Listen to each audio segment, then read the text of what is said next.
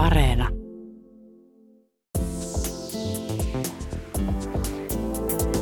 Puheen päivä. Kati Keinonen. Olen saanut tänne studioon ää, kanssa tota, ohjelmaa tekevän Jenny Puikko Lehtisen. Tervetuloa. No hei, onpas kiva olla täällä taas. Mutta Mm. se nyt, miksi sä oot täällä vieraana, on tietysti se, että Puikko ja Koukku palasi eetteriin Mhm. ja kolmas kausi se starttasi ja me kuultiinkin jo tuossa ensimmäinen jakso, jossa oli siis vieraana Kaisa Mäkäräinen, jota me tavoittelimme Kyllä. hanakasti. Siis sanotaan, että siinä on, niinku, siinä on liukasliikkeinen nainen. Sitä ei meinannut saada niinku millään kiinni, eikä se nyt ole sinänsä mikään ihme. Onhan hän yksi Suomen nopeimpia hiihtäjiä ja hänellä on usein pyssykin mukana, niin ei sitä niinku ihan tosta noin vaan mennä Mäkäräisen Kaisaa tota, niin, niin, kampittamaan. Mutta olipa siistiä, että saatiin Kaisa. Ihan Kyllä. mieletön keskustelu käytiin hänen kanssaan ja Areenasta voi käydä sitten kuuntelemassa tätä, toki. tätä kyseistä jaksoa. Mutta todellakin siis Puikko ja Koukku on nyt kolmas kausi pyörähtänyt käyntiin ja sitä kuullaan tässä puheen kesässä ää, maanantaisin ja tiistaisin kello 11. Mitä siellä viittoilet mm. nytten? Ei kun sanoin vaan, me menisin ruveta viittelemaan, että tavallaanhan me jo vähän niin kuin käynnisteltiin kautta, kun Ai me niin, tehtiin totta. uskomattoman hieno juhannusspesiaali, kaksituntinen, että sitäkin voi käydä kuuntelemassa Kyllä. Areenasta. Se ei koskaan vanhene. Ei, se, se ei vanhene koskaan ja siellä oli hyvää keskustelua ja varsinkin tälle ää, tämmöiseen kesäaikaan niin ottaa vaikka, koska siellä luettiin ää, satavuotiaita novelleja. Kyllä. Niin Kuinka on Suomessa juhannusta vietetty? Kyllä ja se, siinä oli ihan upeaa tämmöistä kesäkuvailuakin, että menee Mhm. muinakin päivinä kuin juhannuksena. No mutta sä oot nyt Jenny ehtinyt jo muutama pari viikkoa tässä lomailla, niin mä, haluan oo. nyt tietää, että ää, otitko lomaa myös kässäilystä vai, vai onko siellä nyt kaapit täynnä jo uutta pipoa ja hanskaa ja Mm. sukkaa ja mitä lie, mattoa, makrameita, mitä, mitä sinä ikinä teetkään? Niin, hyvä kysymys. Otin lomailua myöskin käsitöistä. Siis mulla oli mukana. Aina mä raahaan mukana kesälomillakin semmoista hirveän kokosta pakaasia, missä mulla on lankoja ja puikkoja ja virkkuukoukkuja ja ties mitä. Ja mä aina kuvittelen, että tulee se hetki, jolloin haluan hiljentyä käsitöiden äärelle, mutta ei tullut. Taaskaan ei tullut, että kyllä se on se laukku on käynyt, se on käynyt Suvisaaristossa, se on käynyt Tampereella, se on käynyt Ylöjärvellä, kohta se lähtee Itä-Suomeen, sitten se lähtee käymään vielä tuolla, mikä tämä nyt on, no jossain siellä Forssan sieltä eteenpäin, niin tota, et kyllä saa niinku langat kiertää Suomea, mutta valmista ei synny. Sanotaanko No ei, näin? Ei, ei, ei se mitään. Mulla on, vähän, mulla on vähän sama syndrooma, koska siihen tarvii semmoisen tietynlaisen mielentilan, niin kuin mekin ollaan tässä Puikko ja Koukku-ohjelmassa Mhm. mm-hmm. tota, puhuttu. Mutta mennään nyt tähän kolmanteen kauteen, miksi mä nyt on tänne sut kysynyt ja pyytänyt, että tässä nyt mitään loma tota, terveisiä kautta kuulumisia vaihdella. Niin. Mutta aika kova kattaus meillä on taas luvassa. On, On. on. on näitä tunnettuja suomalaisia, jotka ovat, eivät ole siis tunnettuja kädentaidoistaan, vaan jostain ihan muusta. Ja sitten on myös ö, aiheita, joita meiltä on toivottu. On. Niin kuin, ja jotka ovat olleet nyt tänä keväänä, tänä vaikeana tai keväänä, itse asiassa parina keväänä jo pinnalla, niin kuin Suomen lampaan villa. Siitä mm-hmm. on keskusteltu aika paljon.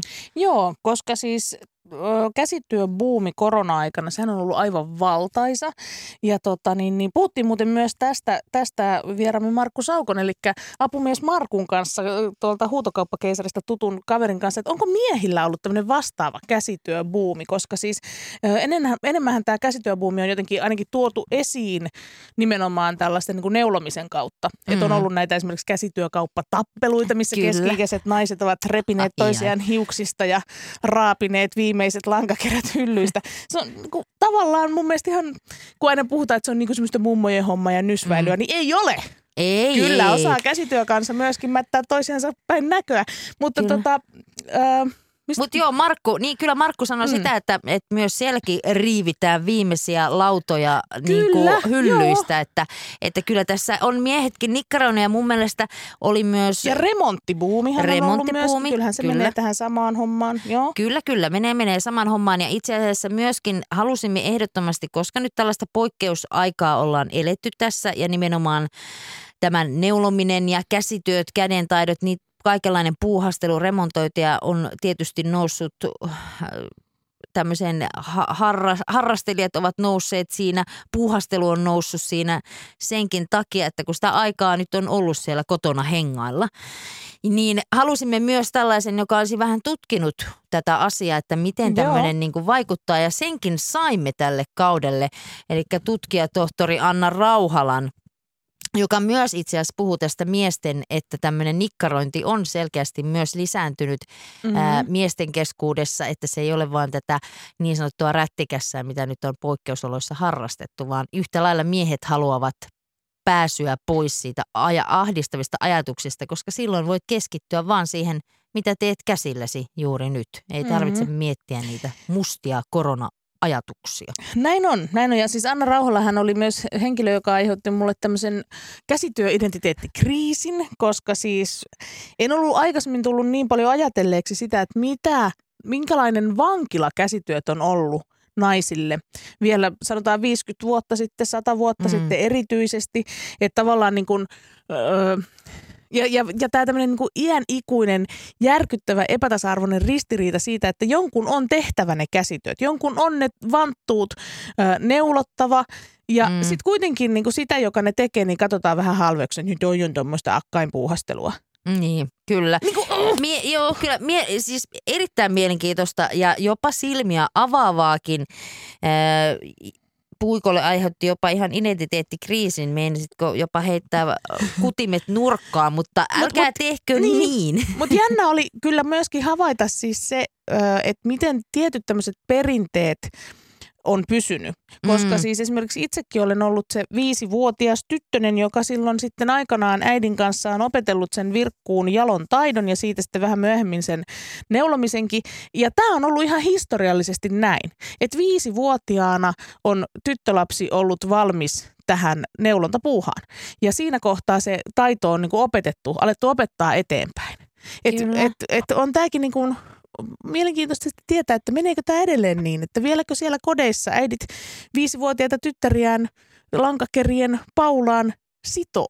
Niin, e, jo kyllä. Kun mulla on näitä poikalapsia vaan siunaantunut ja tota, heitä mutta olen yrittänyt, se... mutta ei he ole lähtenyt ollenkaan mun kanssa virkkuuhommiin. Itselleni on poikalapsia, jotka ovat lähteneet virkkuuhommiin ihan mm. omasta tahdosta. En Sä ole... parempi niin, kasvattaja. Niin, no en Minä tiedä, oliko parempi, parempi kasvattaja, mutta, mutta tota, mutta kaikenlaista on siis Puiko ja Koukun kolmannella kaudella luvassa ja ne ovat tulossa nyt kaikki myös sitten kuunneltavaksi tuonne Yle Areenaan, että pääsee vaikka ahvimaan kaikki heti ja tietysti sinne Yle Puheen Facebook-sivulle saadaan myös kuvia näistä kaikista tuotoksista, mitä nämä siis huimia huimia.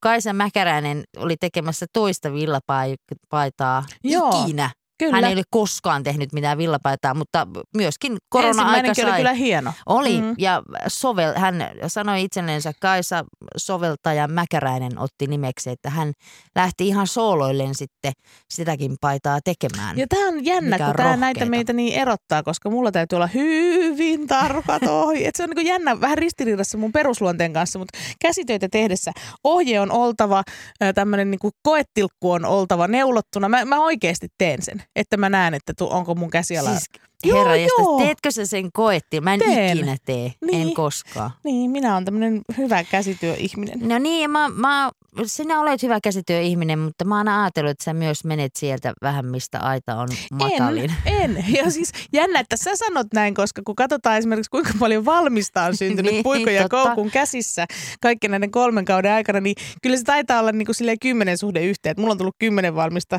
siinä, missä sulla on tullut yksi valmista. No se, se voipi olla näin, mutta siis kyllä myöskin tämä nyt, joka on kuunneltavissa tuolla Yle Areenassa toi Kaisa Mäkäräisen haastattelu, niin hän myös sanoi, että hänellä on aika paljon, paljon asioita kaapissa, keskeneräisiä käsitöitä, mutta se oli niin koukuttavaa se villapainan kutominen, että mm. hän sai sen päätökseen ja rupesi jopa tekemään nyt sitten toista, jota hän sitten tuossa meidän ohjelman aikanakin sai itse asiassa helmaa ja sai varmaan enemmän aikaan kuin me puikkoyhteisö. Todennäköisesti, kyllä. Ja En varmaan lainkaan paita on jo päällä ens, ensi talvena veikkaisin. Mm. Itselläni kestäisi varmaan viisi vuotta Meillähän tehdä. on vasta ne fillatkin pesemättöminä Niin. siellä paperikassissa odottamassa, että voi se olla, voi se Mm. olla arvon koukku, että siinä tovi Kyllä. menee.